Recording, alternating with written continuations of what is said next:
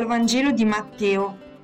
In quel tempo Gesù percorreva tutte le città e i villaggi, insegnando nelle loro sinagoghe, annunciando il Vangelo del Regno e guarendo ogni malattia e ogni infermità. Vedendo le folle, ne sentì compassione perché erano stanche e sfinite come pecore che non hanno pastore.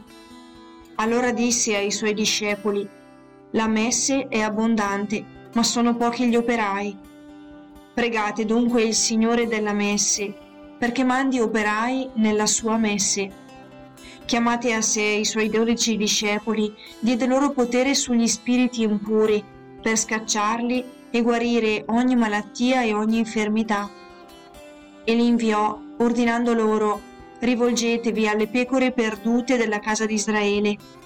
Strada facendo, predicate, dicendo che il regno dei cieli è vicino guarite gli infermi, risuscitate i morti, purificate i lebrosi, scacciate i demoni. Gratuitamente avete ricevuto, gratuitamente date.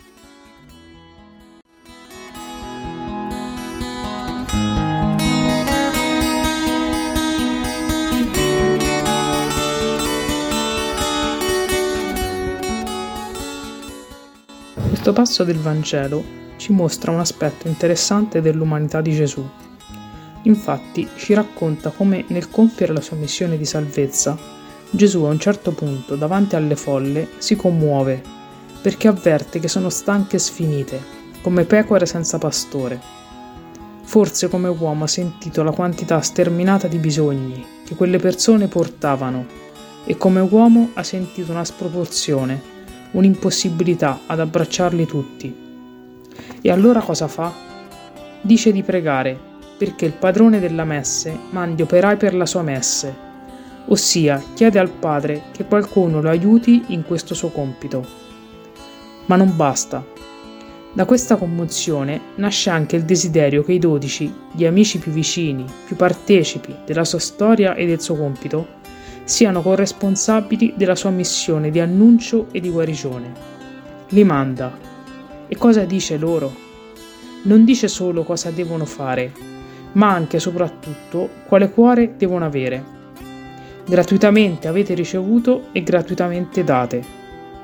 Se forse non possiamo fare quello che facevano gli Apostoli, di certo questo invito a condividere il dono grande della fede che abbiamo ricevuto vale anche per noi oggi.